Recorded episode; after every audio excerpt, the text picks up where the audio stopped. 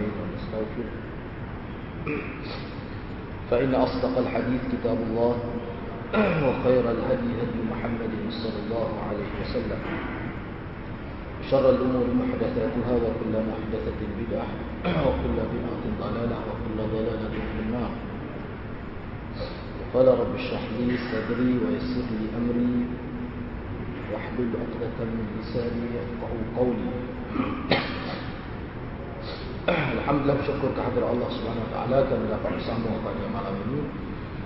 Uh, InsyaAllah pada malam ini kita nak sambung hadis yang ke-28.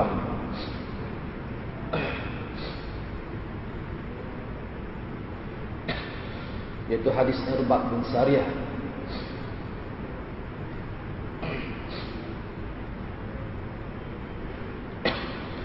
Yang mana pada malam ini kita nak tengok Nak bincang secara ringkas InsyaAllah tidaklah panjang ha, Kerana Perbincangan pada malam ini berkait dengan mafhum bid'ah.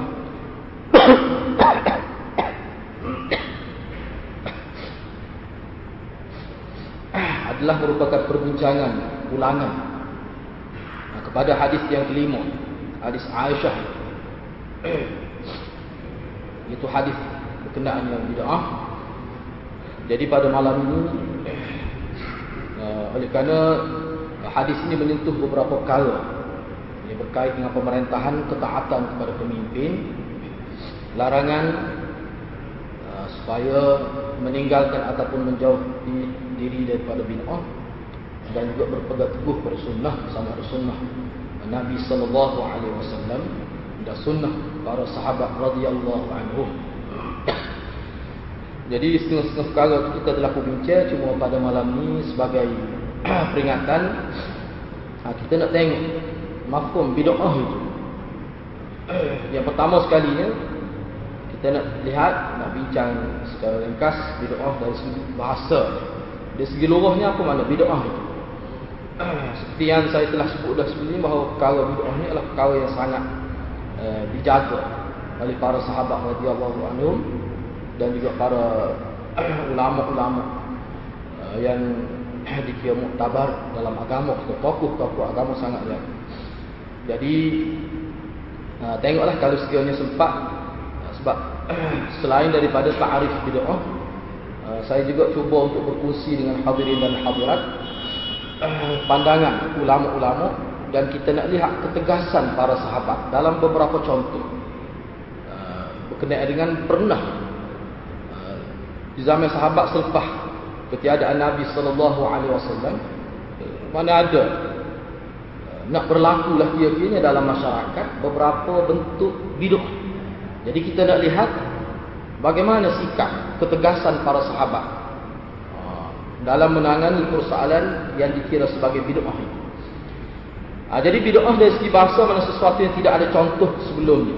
Itu dari segi bahasa lah. Dari segi bahasa. Apa sahaja kalau tidak ada contoh sebelum bila dibuat itu kia bid'ah. Ha. Kata Imam Nawawi, bid'ah bermakna setiap sesuatu yang diamalkan dengan ter, tidak terdapat contoh sebelumnya. Ha, ini boleh lihat dalam syarah Muslim. Ha, syarah Imam Nawawi dalam kitab uh, syarah Muslim. Quran ada menyebutkan misalnya disebut kul ma kuntu bid'am minar rusul maksudnya katakanlah aku bukanlah orang yang pertama dari sebagai rasul sebelumnya ada dah. Ha, itu maknanya jadi bid'ah bid'ah sini ini dari segi luar. Maknanya aku dibuka orang mula-mula. Bukan bermakna sebelum tu tak ada rasul ada dah. Ha, ini maknanya penggunaan perkataan bid'ah dari sudut bahasa. Dari segi istilah, dari segi istilah banyak sebenarnya, tapi kalau kita banding-bandingkan takrif-takrif yang dikemukakan oleh ulama yang kita boleh kata banyak sebab banyak buku kitab-kitab yang ulama tulis khusus sama ada kitab yang mengumpulkan tajuk-tajuk lain ataupun kitab yang khusus bicara berkenaan dengan bid'ah. Yang mana kalau hadirin hadirat maknanya tapi banyak dalam bahasa Arab. Ha, jadi saya bersedialah untuk kongsi maklumat itu dengan saya sendiri pun ada puluh-puluh kitab lah berkenaan dengan bid'ah yang ulama kita tulis daripada dulu lagi sampai sekarang. Mana kita boleh tengok dari segi takrif terlalu banyak. ha, disebutkan bahawa istilah al-hadath fi din ba'da ikmal ini contoh yang paling ringkas. Al-hadath fi din ba'da ikmal iaitu perkara baru dalam agama selepas disempurnakan agama. Maknanya daripada hal ini bid'ah itu mana benda yang berlaku selepas daripada Nabi sallallahu alaihi wasallam wafat. Selepas tu benda yang tak ada selepas dikatakan al-yauma akmaltu lakum dinakum ila akhir ayat itu sempurna dah agama. Selepas tu ada benda-benda baru dalam agama yang berkait dengan ibadat yang berkait dengan agama maka itulah yang disebut sebagai bid'ah dari sudut istilah. Dan juga disebutkan ta'arif dari sudut istilah lagi wa tutlaqu fi syar'i ala ma yuqabilu sunnah ay ma lam yakun fi ahdihi sallallahu alaihi wasallam Bid'ah ini di, dimaksudkan dalam syarat terhadap amalan yang berlawanan dengan sunnah Nabi. Dengan erti amalan berkenaan tidak pernah ada di zaman Nabi sallallahu alaihi wasallam. Jadi kalau kita tengok di segi takrif ini terlalu jelas, terlalu jelas dan terlalu mudah makna bid'ah ini. Tidak rumit untuk difahami. Jadi bid'ah pada syarat dikatakan terhadap sesuatu yang berlawanan dengan sunnah. Iaitu sesuatu yang tidak terdapat yang diamalkan di zaman Rasulullah sallallahu alaihi wasallam. Ini boleh tengok dalam tanwir tanwirul hawadi ini kitab Imam Suyuti. Ha, dalam kitab Imam Suyuti ini boleh tengok. Dan Imam Suyuti ini dia ada tulis khusus lah kitab. 351 muka surat membicarakan tentang bid'ah. Waktu detail lah dia bincangnya Al-amru bil ittiba' wan nahyu 'anil ibtida' itu nama kitab dia. Dia bincang khusus bab bid'ah dan bab sunnah dan bid'ah. Perintah supaya mengikut sunnah dan larangan daripada melakukan bid'ah. Ha, jadi maksud dia sebut dia tulis khusus. Secara berasingnya uh, banyak jugalah kira-kiranya fakta yang disebut tu. 351 muka surat. Dia besar jugalah. Uh, Ibnu Rajab juga memberikan ta'rif والمراد بالبدعه ما احدث مما لا اصل له في الشريعه يدل عليه فاما ما كان له اصل من الشرع يدل bi bid'atin syar'an wa in kana bid'atan lughatan. Kata Ibnu Rajab yang dimaksudkan dengan bid'ah itu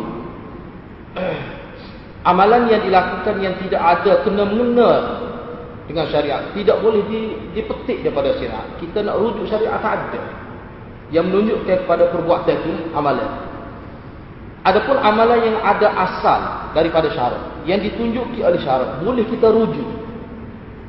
Maka itu tidak dikatakan bid'ah dari istilah dari sudut syar'inya. Walaupun boleh kita kata itu bid'ah tapi dari sudut lughah. Kalau kita nak kata bid'ah kita kata dari sudut lughah. Seperti mana yang saya sebut dah sebelum ni, uh, misalnya saya di Noma pernah melantik menentukan imam khusus dalam semaya tarawih misalnya. Itu kalau nak kata bid'ah bid'ah lughah. Tak boleh kita nak kata waktu bid'ah, bid'ah hakiki. Tak boleh. Ini saya sebut rengkah-rengkah kerana benda ni sebagai ulangan. Jadi yang dimaksudkan dengan bid'ah ni dalam Jami'ul Ulum ni disebut. Yang dimaksudkan dalam bid'ah adalah amalan-amalan yang diada-adakan serta tidak ada asal dalam syariat. Terjemah yang tadi. Adapun sesuatu yang punya asal daripada syariat maka dia bukanlah bid'ah dari segi syarat. Walaupun ianya adalah bid'ah dari segi bahasa. Imam Syafi'i dan kitab Imam Syatibi ni boleh katakan kitab yang paling detail. Ha, dua jilid. Setengah-setengah cetakan tu sejilid dia buat tebal lah. Ha, ni kira-kiranya mengikut ulamanya kitab yang paling detail. Ha, mana kalau boleh baca ha, ni memang terang nak.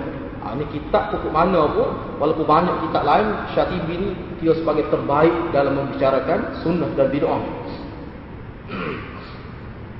Dan hak ni lah kira yang paling popular ni, tarikh ni.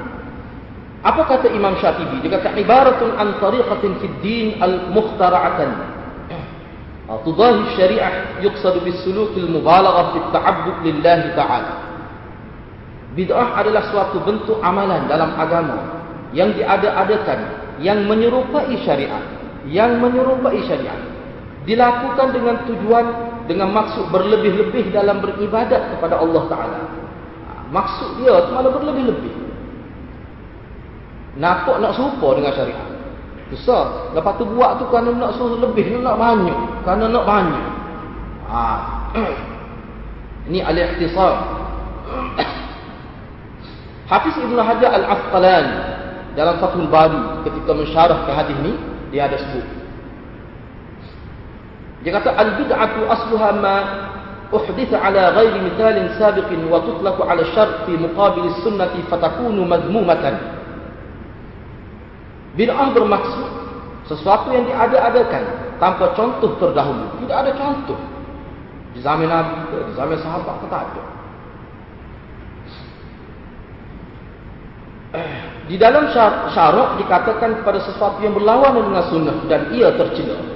Kalau kita kecek dalam bahasa syarak, amalan yang tidak ada contoh dibuat oleh Nabi dan para sahabat ni, kalau kita kecek bahasa syarak, hak tu orang panggil muqabilus sunnah. Hak tu tu orang panggil berlawanan dengan sunnah, maka kesan dia adalah mazmumah. Itu terang dalam bahasa syariah. Terang. Ini kata Hafiz Ibn Hajar Al-Asqalani. Ibn Hajar Al-Haythami. Ini tokoh-tokoh syafi'i belakang. Semua kita ambil ni ada jugalah. Ha, tokoh dalam Hanafi pun ada. Ha, tapi banyaknya kita cuba tengok dalam konteks namanya aliran syafi'i kita. Misalnya Hafiz Ibn Hajar Al-Haythami ada sebut.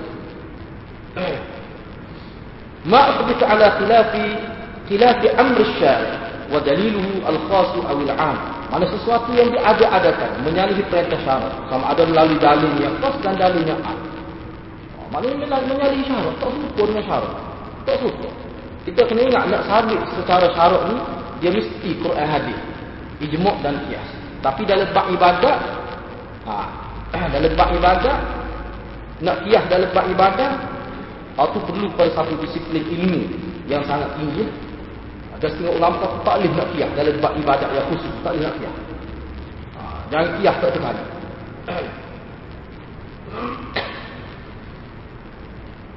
Itu secara ringkas lah saya sebut secara ringkas. Walaupun banyak lagi tarikh-tarikh yang lain. Ini sebagai ulama. Jadi bid'ah ni juga terbagi pada bahabat pada apa ni beberapa bahagian juga sebenarnya. Cuma ulama bagi secara kasarnya dua lah. Mana bid'ah yang berlaku itu ada kesan pada akidah tu ataupun tidak ada. Itu benda yang ditekankan oleh ulama. Misalnya dari segi i'tiqadi, ada juga bid'ah dari bid'ah yang berlaku dari sudut usul, dari sudut i'tiqad, dari segi akidah. Yang mana bila berlaku ini secara langsung seseorang yang telah keluar daripada milah, daripada agama. I'tiqadiyah, yakni bid'ah i'tiqadiyah seperti kepercayaan golongan Syiah. Manis misalnya golongan Syiah ni Memang ini kesalahan dia. Ini bid'ahnya bid'ah i'tiqadi. Bid'ah i'tiqadi. Yang mana kesalahan syiah ni kesalahan tak syarat tu banyak lah. Tak ada gizal nak fiqah tu. Tapi dari segi yang kita nak tengok ni dari segi akidah. Oh memang ni syiah ni banyak. Akidah syirik lah. Akidah syirik. Aliran Jabariyah dan firqah-firqah sesat yang lain yang disebut dalam kitab-kitab Firaq Bainal Adiyah seperti mana yang kita belajar. Itulah wahdatul wujud. Oh, wahdatul wujud. Anggap kita wali-wali dan mursyid itu lebih daripada Nabi. Ah, selama mana? Mana kita tertarik kat tarik ke asalah ni, betul tu tak apa lah betul tu. Kita kita tengok bahawa lepas ni bagaimana kata Imam Ghazali dalam bab tasawuf ni, bab tarikat. Ada patu dari sudut amali, dari sudut perbuatan zahir, yaitu melakukan amalan yang tidak dilakukan oleh Nabi sallallahu alaihi wasallam dan khulafaur rasyidin. Ah, khulafaur rasyidin. Jadi hak ni ni perbuatan itu teranglah, terang. Ha, bila dia maknanya boleh memberi kesan pada akidah. Terang dia buat. Dia pun tidak ada hujah. Bila sebut hadis dia tolak hadis. Kadang-kadang hadis itu sahih. Kadang-kadang hadis itu mutawatir dia tolak. Kenapa? Karena terikat dengan amalan-amalan lama Sedangkan benda tu jelas. Ah tu sebenarnya boleh sebab tu dia boleh membawa kepada rasa akidah. Yang tu main. Setengah-setengah. Walaupun amalan itu asalnya amalan fiqh. Tetapi kalau perbuatan dia itu bercanggah dengan hadis mutawatir pun misalnya, hadis sahih, dia tolak jadi macam tolak hadis. Itu dia boleh menggugah akidah itu. Ha, ini sebagai ringkas. Lepas tu kita nak tengok pada dari segi uh, bid'ah dari segi ada asal daripada Nabi atau tidak. Ha, ini dia bagi dua dari sudut ini. Hak ni ni ulama kata hak pembahagian hak ni hak yang kedua ni tidaklah jadi terkeluar daripada agama, tak jadi itu. Tetapi Ha, teruk jugalah. Ha, teruk tak teruk tu kita tengok selepas ni. Yang pertamanya bid'ah hakikiyah. Yaitu bid'ah yang langsung tidak mempunyai asal dari agama seperti kehidupan kepaderian. Perayaan ketiga yang dilakukan oleh Syiah iaitu Ghadir Khum. Kita Islam ada dua perayaan. Idul Fitri dengan Idul Adha. Syiah ada dua. Uh, ihtifal dia tu dia Ghadir Khum. Uh, Ghadir Khum ni waktu bab Syiah tu Lepas tu kena boleh-boleh boleh tahu dari website Darul Qasak tu boleh tahu. Qadir Qum ni orang berkait dengan berkait dengan mana hak Nabi apa ni menentukan khusus siapa ahlul bait dia. Selepas Haji Wida itu. Jadi waktu ada perbahasan panjang. Amratak si mati. Amalan 10 Muharram. Kalau kata dah ke apa tu, waktu langsung tidak ada. Bahkan waktu dia anggap niah kita akan tengok juga sepanjang asal daripada agamanya lagu mana. Hak Nabi lahir. Oh ini hakikiyah langsung tidak ada contoh bakal halal tu ada. Bid'ah idhafiyah. Yang keduanya bid'ah idhafiyah. Iaitu amalan yang mempunyai asal dalam syiah. Tetapi kaifiyah, yang cara buat, tertib dia tu. Tertib dia lepas ni, ni buat tu. Cara, waktu dan sebagainya. Adalah yang diada-ada ke seperti sembahyang kemah dan sembahyang. Itu benda yang tak ada. Tak ada asal. Tak ada asal. Tetapi perbuatan itu nampak nak serupa. Kita tengok ni. Nampak macam syariah. Ha, tu. Dia panggil idhafiyah. Ini bid'ah asalnya nampak tu macam ada. Cuma dia edisi barukan bentuk dari sudut kaifiat. Tertib cara dan waktu dia buat. Ini dia panggil uh, bid'ah hakikiyah. Dan ulama hukumkan hakikiyah dan idhafiyah ini semuanya termasuk dalam bid'ah yang dalalah lah. Sesak lah. Atau ni.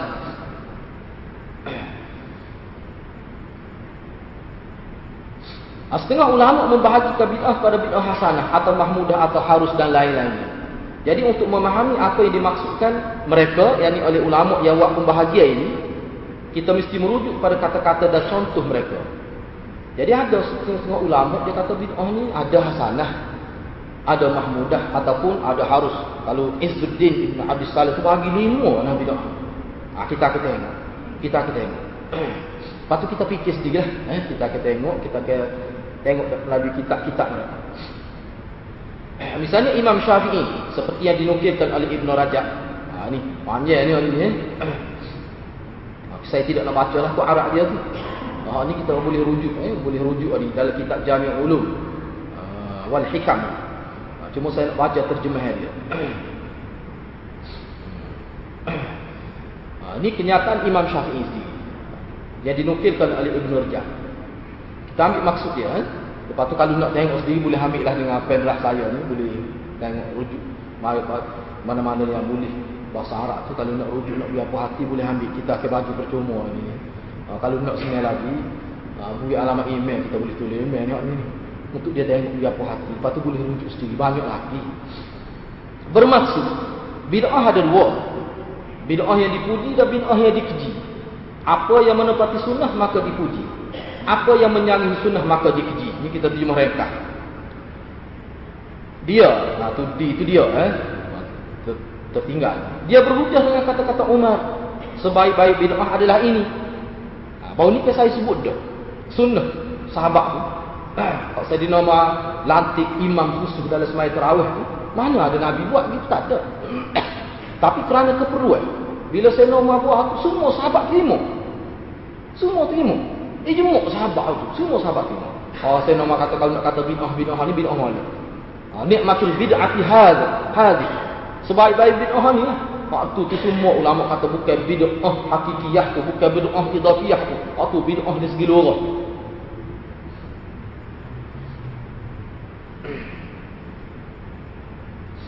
Maka asyafi'i ialah seperti yang kita sebutkan sebelum ini bid'ah dikiri ialah apa yang tiada asal dari syariat untuk dirujuk. Ini bid'ah pada istilah syariat. Ha, ini kita tunggu buat kesimpulan secara ringkas kata-kata Imam Syafi'i dalam kitab. Adapun bid'ah yang dipuji ialah apa yang menepati sunnah, iaitu apa yang ada asal untuk dirujuk. Ia adalah bid'ah dari segi bahasa, bukannya dari segi syarak kerana ia menepati sunnah. Ini hak saya dina Umar buat. Ha, dalam kitab Jami'ul Ulum wal Hikam waktu boleh rujuk sikit. Jadi bukti maksud Asy-Syafi'i bid'ah yang dipuji, hak kita panggil mahmudah atau hasanah itu, hak yang disebut oleh Sayyidina Umar tadi adalah dari segi bahasa. Ha, ini misalnya. Ha, ini kita boleh faham, kita boleh faham daripada kata-kata Imam Syafi'i itu. Sebab apa? Imam Syafi'i sebut mana mahmudah ataupun hasanah lah. Tapi dari contoh dia tu. Contoh tu penting kita boleh faham. Daripada contoh dia tu kita boleh faham. Tarikh dia. Ha, misalnya ni kata-kata uh, Imam Syafi'i juga.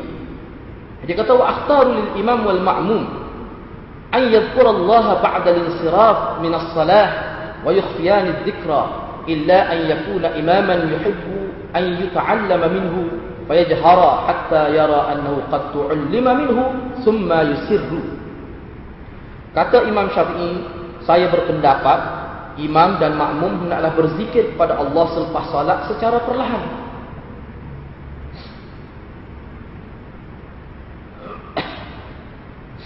Kecuali jika ia mahu zikir itu dipelajari oleh orang ramai, maka ia menguatkan suara itu.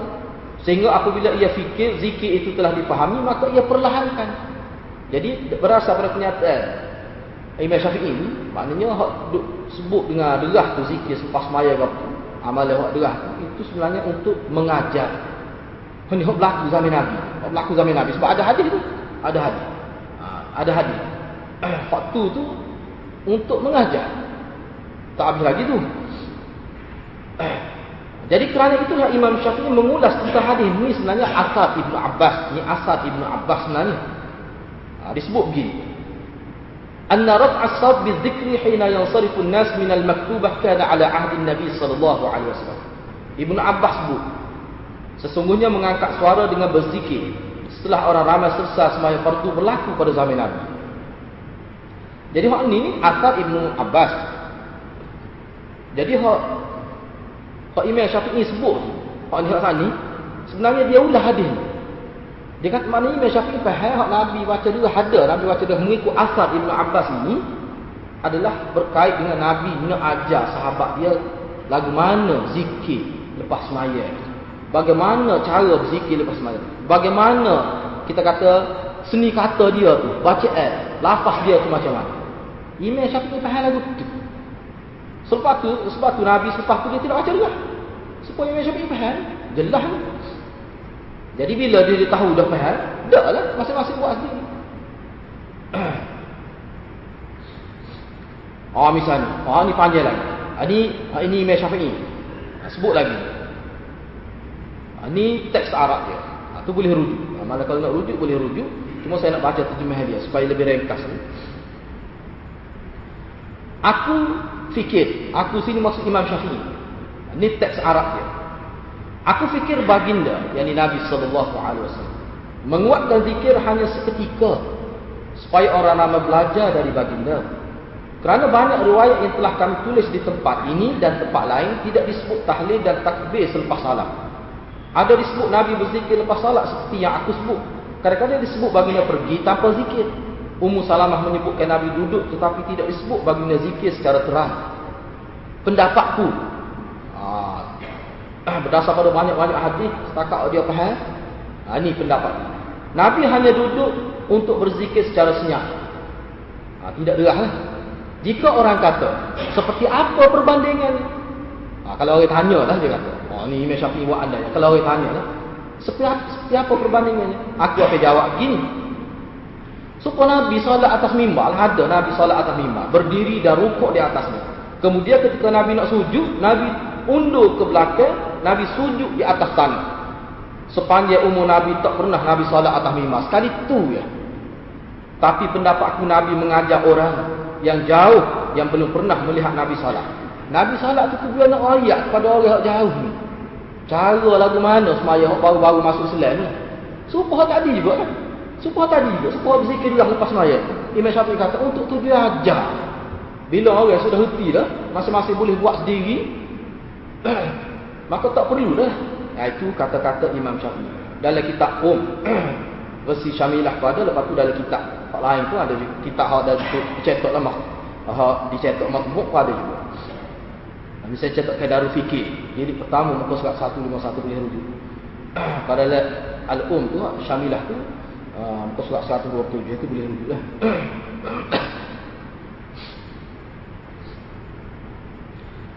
Ah ni kenyataan Izzuddin Ibn Abdus Salam. Ha, ni kenyataan Izzuddin Ibn Abdus Salam. Ini juga panjang juga SFT ha, dalam kitab dia. Qawaidul Ahkam fi Masalihil Adam. Ha, hal ni pun saya nak sebut secara kata tidak jadi panjang sangat eh, kalau kita sebut dalam Arab dia ni. Hukum mana pun asasnya Izzuddin Ibn Abdus Salam bagi ha, bid'ah ni kepada lima yaitu bid'ah wajib, bid'ah muharramah, bid'ah mandubah, bid'ah makruh dan bid'ah mubah. Ha, jadi Izzuddin Ibn Salah bagi bid'ah ni lima. Ada bid'ah yang wajib, haram, sunat, makruh dan bid'ah yang haruh. Nak tahu lagu mana tu lima bid'ah tu? Kita boleh tahu itu dengan kita setiap amalan kita ukur dengan kaedah nak tahu hukum hal, hukum wajib macam mana, hukum haram macam mana, hukum sunat macam mana, hukum makruh macam mana, hukum mubah, orang panggil hukum lima tu lah. Kita kena pelajar tu kita boleh tahu. Kita boleh tahu. Ah tu. Ah gitu kata dia. Kita ni orang panggil kawan syariat lah hukum syariat. Ah gitu dia sebut. Patut panjang lah. Ah cumanya daripada waktu kita simpulkan begini. Jadi benda ni eh, ah, kalau nak sebut sesuatu berdasar pada teks Arab dia tu dengan hak sani saja mungkin beberapa kali kuliah lah sebab tu saya kata hak ulangan. Cuma ni kita buat ringkasan. Komentar terhadap pembahagian Ibnu Abdus Salam. Yang pertama, pembahagian yang dibuat bukan berkaitan dengan bid'ah dari segi istilah syarak, tetapi dari segi hukum. Dari segi hukum. Bukan ayat istilah-istilah yang kita sebut tadi, istilah bid'ah kita sebut tadi. Ibnu Hajar kata mana, Ibnu Hajar Al-Haythami kata mana, Ibnu Rujak kata mana. Nah, ah, tidak maksud itu. Waktu dia nak ayat, dia nak ayat dari segi bid'ah dari segi istilah syarak. Dari segi hukum, kita nak tengok hukum. Ada yang suruh tu. Yang mana bid'ah yang dimaksud adalah dari segi bahasa bukan istilah syarak berdasar pada ta'rif yang dikemukakan beliau. Ha, misalnya, di antara perkara yang disebutkan adalah contoh bid'ah wajib. Ini dalam Arab tadi. Pak kita petik tadi. Misalnya, yang disebut bid'ah wajib oleh Izzuddin Ibn Abdul Salam, dia mari contoh. Contoh ke dia? Belajar ilmu nahu. Ilmu nahu itu itu bid'ah wajib. Memang tak ada zaman Nabi belajar ilmu nahu mana ada. Tak ada nahu apa dia, emang dia tu. Tak perlu dah belajar nahu sahabat ni. Boleh bersyair sahabat ni. Kalau Aisyah tu tak, Aisyah ni, Aisyah ni tersenara. Aisyah radhiyallahu anha tersenara dalam nawa fakih sahabat. Aisyah ini. Lima lelaki seorang perempuan, perempuan itu dia. Aisyah radhiyallahu anha. Dia ni antara tokoh yang mahir dalam ilmu ni syair. Dia ingat syair-syair jahiliah acak kalimna dalam dalam hadis kita kita tengok bila nabi buat sesuatu dia tengok nabi dia bersyair dia tengok nabi buat dia bersyair nabi puji dia mana dia nak molek syair-syair ah ini ah misalnya jadi izzat dia kata bid'ah wajib dia sebut nahu ilmu jah buat ta'dil jadi hak ni kira-kira ni bukan bid'ah yang dimaksudkan ibadat khusus lah walaupun boleh pahala kerana apa boleh pahala tu? Maknanya kita kena hurra. Kena hurra. Kena ayatnya, belajar dahulu ni kalau boleh pahala, kalau niat. Kena hurra dulu. Tapi semaya ni, dah semaya tu memang ibadat. Betul lah kena niat ikhlas juga. Betul. Tapi hak tu khusus, ibadat khusus. Hak ni, ni ilmu nahu tak ada zaman Nabi. Atas dasar ilmu yang di akademik kata ada. Itu yang dimaksud. Daripada contoh ni kita boleh faham. Ibnu Izzuddin Ibn Asalim. Mana dia sebut dari segi, kita nak kategorikan, nak letak hukum mana. Karena setiap amalan dia ada hukum. Kalau kita belajar ilmu syariat kan setiap pergerakan manusia ni kok dia sedar dalam keadaan dia sedar ni semua ada hukum. Tak ada satu pun perbuatan manusia bila dia buat tidak ada hukum. Mesti jatuh pada mana-mana hukum lima tu. Ha tu dia nak ayat ni. Jadi nahu tak ada zaman Nabi. Ha, kita nak hukum mana antara hukum lima? Hukum sunat ke, makruh ke, wajib ke, haram ke? Ke, ke mana? Ha, kita letak hukum wajib. Apa wajib tu? Sebab orang yang kata erti nahu, dia gagal memahami Al-Quran. Gagal memahami hadis dengan cara yang baik. Ah, tu. Bahkan ulama sebut sesuatu. Orang yang nak jadi salah satu syarat nak jadi ahli ijtihad ni, mujtahid ni wajib. Bukan sekadar erti. Menguasai ilmu bahasa Arab. Nahu, sarah dan sebagainya. Sehingga mampu berhujah bila orang kritik Al-Quran dari segi nahu. Tu, itu maksud dia. Yang mana termasuk dalam kaedah sesuatu yang mana perkara wajib tak sempurna kecuali dengannya, maka ia menjadi hukum wajib. Nak faham aku eh tu tidak akan jadi jelas. Tak mampu nak istimbat hukum. Banyak kau kita gagal ambil maksud Quran. Kalau tidak belajar nahwu, tak uti sorah, tak uti usul-usul ilmu tu, maka waktu tu asal tidak wajib zaman Nabi jadi wajib zaman kita. Dia pakai kaedah tu. Ma lam yat ma la yatimul wajib illa bi fahuwa wajib. Sesuatu yang tak sempurna benar wajib kalau tidak dengan dia maka dia pun jadi wajib juga. Dia pakai kaedah tu. Dia pakai kaedah tu.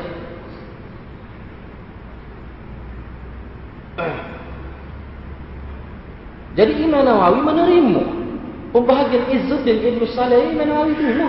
Imam Nawawi terima. Tapi Imam Nawawi pun cuba kita tengok.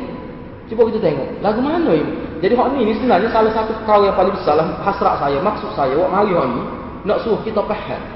Bagaimana sahabat kita faham makna bid'ah tu? Bagaimana ulama kita faham? Lepas ni kita tengok sahabat pula. Saya nak ayat ulama tu biarlah ulama. Kita naik kita naik secara sosial ke daripada bawah naik ke atas gitu. Ini Imam Nawawi sebut. Imam Nawawi kata ada ulama sebut bid'ah tu lima bahagian. Wajib, mandubah, muharramah, makruh, wa mubah. Ha. Imam Nawawi kata antara faminal wajibah. antara yang wajib. Ha. Ni Imam Nawawi. Antara yang wajibnya. Gapa dia kata?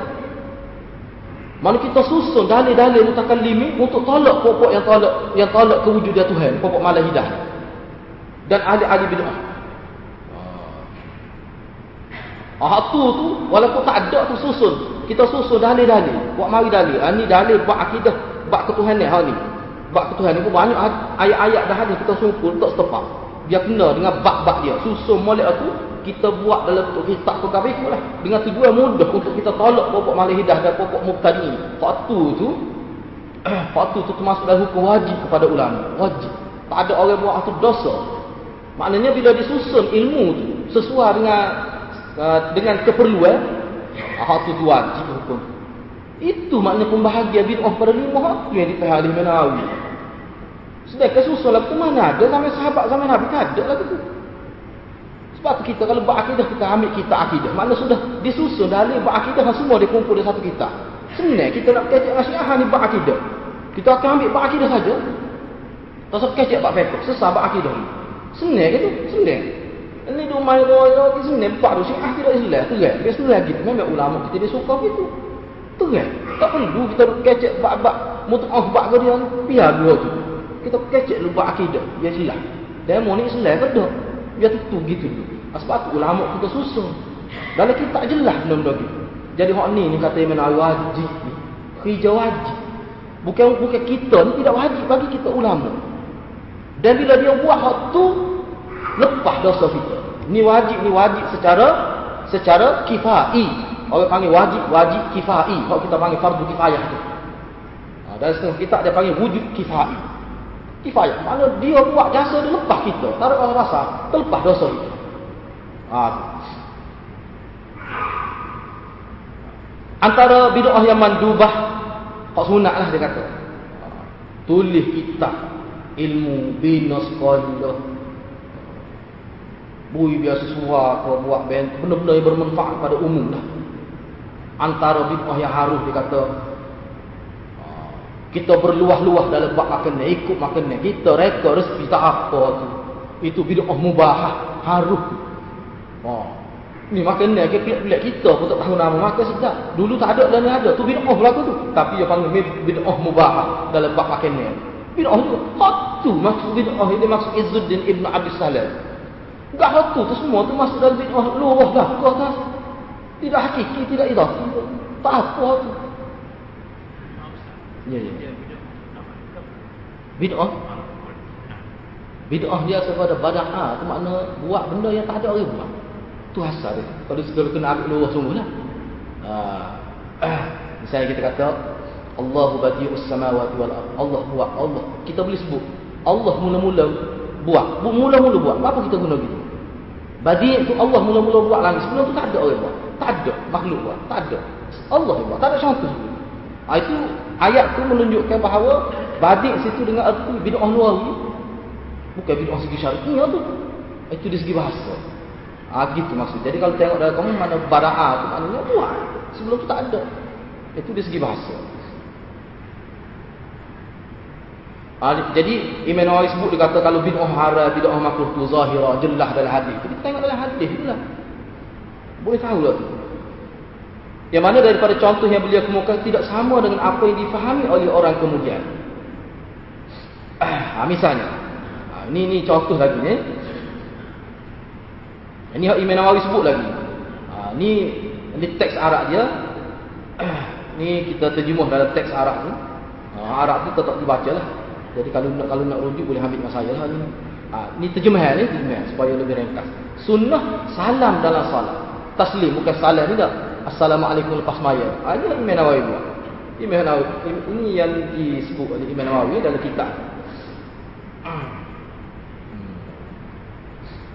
Ha, sunnah salam dalam salat ialah dengan berkata Assalamualaikum warahmatullahi kanan dan kiri. Tidak sunat, tidak sunat tambah wa barakatuh kata Imam Nawawi. Ini ini, Imam Nawawi. Ini Imam Nawawi. Ha, ini kenyataan Imam Nawawi.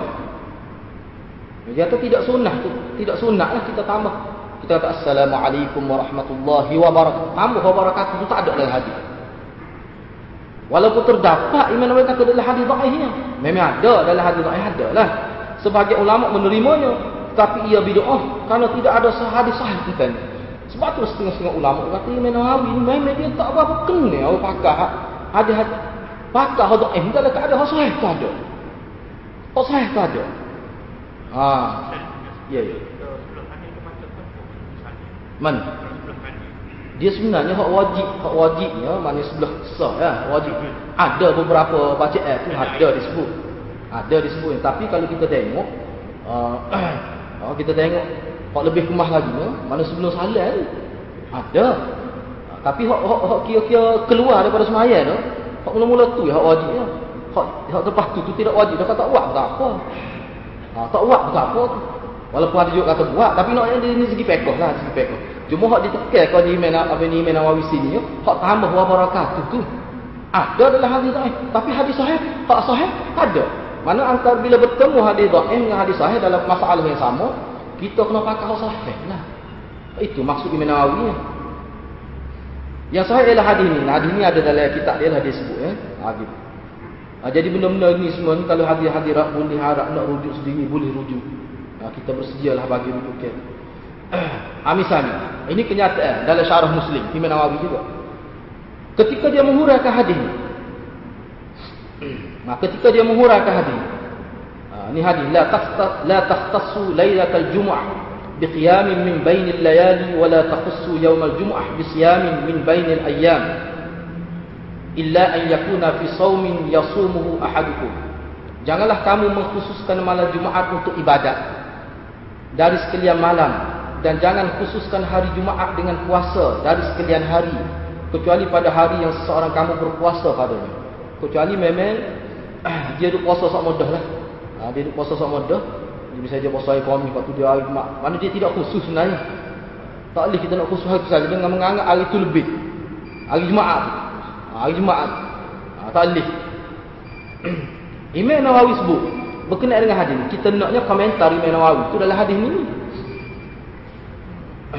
Dalam hadis ini kata Imam Nawawi larangan yang jelas supaya tidak mengkhususkan salat pada malam Jumaat dan siangnya dengan puasa dan tidak buat pada hari-hari yang lain.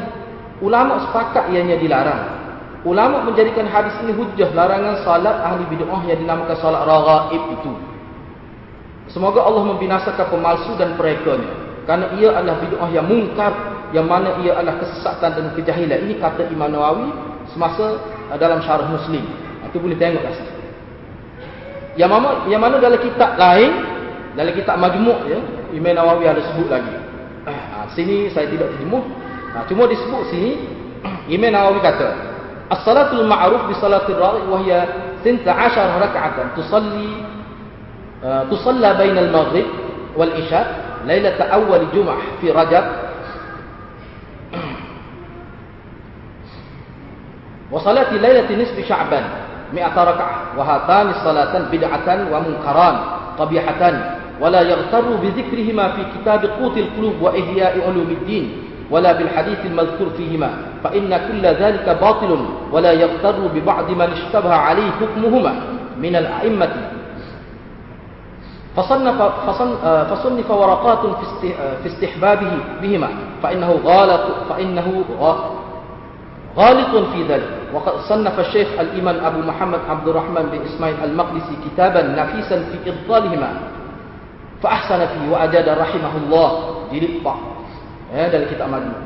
Kata Imam Nawawi dalam kitab Majmu' dia kata semaya yang dikenali dengan semaya raraib.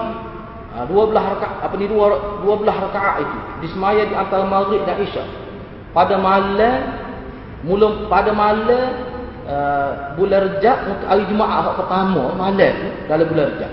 Dan semaya pada malam nisfu Sya'ban. Sampai 100 rakaat pada kedua-dua semaya ni bid'ah mungkaran benda mungkar. Qabihatan sangat keji kata Imam janganlah kita terpedaya kalau ada disebut boleh semaya ni dalam misalnya kitab Fusul Qulub Ihya Ulumuddin dan jangan duduk caralah dengan hadis-hadis. Tak sehera hadis-hadis yang tersebut dalam dua kitab ni.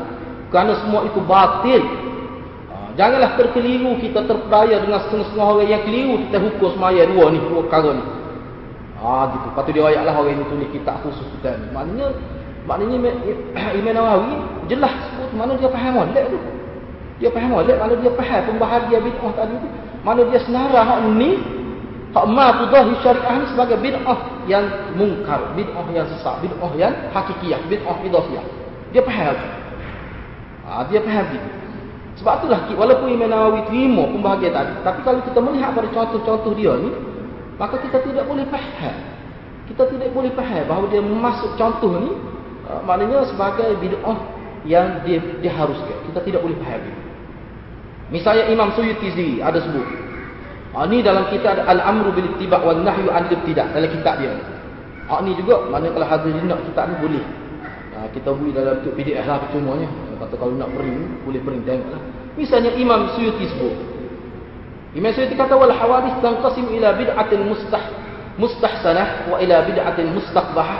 Qala al-Imam Asy-Syafi'i radhiyallahu al bid'atu bid'atan. Jadi perkara baru terbagi pada dua. Bid'ah yang dianggap elok, hak hasanah dan yang dianggap keji.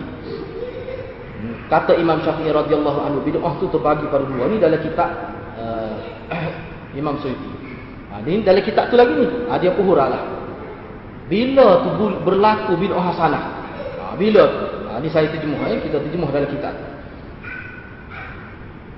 Bid'ah hasanah disepakati harus. Ha, bid'ah hasanah tu disepakati harus. Ha, ini dalam kitab Imam Suyuti. Elok beramal dengan mengharapkan pahala bagi yang baik niatnya. Iaitu bid'ah yang menepati kaedah syariat. Ini maksud dia. Dalam kitab Imam Suyuti. Bid'ah hasanah disepakati harus elok beramal dengan mengharap pahala bagi yang baik niatnya. Iaitu bid'ah yang menepati kaedah syariat. Ini yang dipahami Nawawi Habib Imam Suyuti tiada larangan syarak padanya. Seperti membina mimbar. Ini buat mimbar macam tu. Bid'ah salah dia faham. Dari segi contohnya. Buat benteng patu bui biasa suar pelajaran sebut dalam kitab lain. Bina sekolah rumah tumpuan untuk ibnu sabil dan jenis-jenis kebaikan lain yang tiada di awal Islam kerana ia menepati syariat iaitu perintah supaya melakukan kebaikan dan saling tolong menolong di dalam kebaikan dan takwa. Jadi Imam Syafi'i Imam Suyuti bila dia bahas tentang bid'ah, bid'ah salah tu ni contoh dia buat benda-benda gitu. Enggak benda-benda gini, benda-benda yang bersifat dunia ni. Tapi bila niat balik boleh pahala. Supaya kita buat wakaf misalnya untuk mudah hari berhenti atau kita buat bilik air kita buat tempat hari berhenti lah kita kata. Dalam keadaan tak ada di jalan mana kita buat. Hak tu tu memang kira-kira lah. Tak ada. Kami Nabi kita buat khusus gitu tapi kita buat dengan niat boleh boleh pada hak tu tu maksud bidah hasanah ya. ini yang dipahami oleh maknanya Imam uh, Syafi'i dan uh, benda ni disebut dalam kitab boleh rujuk lah contoh lain. Imam Syafi'i sebut juga dalam kitab yang sama Ha, ini saya. Eh. Sembahyang alfiyah yang dikerjakan pada malam nisfu Syaban tidak ada asal padanya dan yang seumpamanya. Pelik sekali, Imam Syuti kata, pelik sekali orang yang bersungguh-sungguh kepada perkara yang bid'ah pada kedua-dua malam ini. Sedangkan cuai pula di dalam perkara-perkara yang ditekankan serta sabit kepada Rasulullah. Hak jelas kepada Rasulullah tak buat pula. Tak sungguh mana tu. Sebab itulah ulama kita tekan. Sebab tu bila kita ni ni nak sebut ni salah satu sebab salah satu benda yang uh, antara benda kebaikan orang belajar hadis Nabi, belajar hadis Nabi, belajar fiqh suku hadis wajib belajar apa? Ya kenapa? Dia kepaham mana Nabi tekan amalan. Jadi kalau kita tekan tidak tepat Nabi tekan, dia jadi masalah. Oh, jadi masalah. Setengah-setengah orang dulu, orang agama dulu, dia tekan berdoa benda-benda hak Nabi tekan ni sampai dia rela buat hadis-hadis palsu. Rela buat hadis palsu. Ha, sesiapa apa ni misalnya ada kan? Sesiapa yang bangun selalu lepas maya tak bangun lalu pergi tu syaitan misalnya ada setengah-setengah masjid tu kat dia sebut macam hadis lah maksudnya. Ha, sedih tu tak ni. Hak tu tidak. Tih itu tu. Ha, kerana nak orang berzikir tu jadi rekod pula benda-benda lepas tu disandar kepada Nabi sallallahu alaihi wasallam. Ini pernyataan Imam Suyuti lagi. Ketahuilah sembahyang bid'ah ini bercanggah dengan kaedah syariat dari beberapa sudut. Dia sebut begitu. Patut nak uh, maknanya kalau nak tengok kena rujuk dalam kita asal, kita asal. Ha, ini disebut lagi dalam kitab yang sama. Imam Suyuti banyak juga. Muka 351 muka surat. Banyak lah dia sebutnya. Ha, misalnya, bak waswah dalam wudu. Ha, bak waswah dalam wudu. Waswah di dalam wudu. Di antara bid'ah yang agak keji ialah waswah di dalam wudu, mandi, membasuh baju dan seumpamanya dengan melakukan secara berlebihan dan membazir air, berlebih-lebih atau melampau. Nabi wasallam bersabda, binasalah orang yang melampaui batas. Halakal mutanatti'un Nabi kata. Tiga kali Nabi sebut halakal mutanatti'un, halakal mutanatti'un, halakal mutanatti'un. Binasalah berdoa ni. Binasa berdoa ni. Tiga kali Nabi sebut. Mana jangan kita telajak lah. Misalnya kita ambil air semaya. Siapa sepuluh basuh kereta nak ambil air semaya. Banyak air tu. Deras sekali. Itu bid'ah. Tak boleh. Ha, kalau mengikut ha, ternyata email Suyuti ni lah.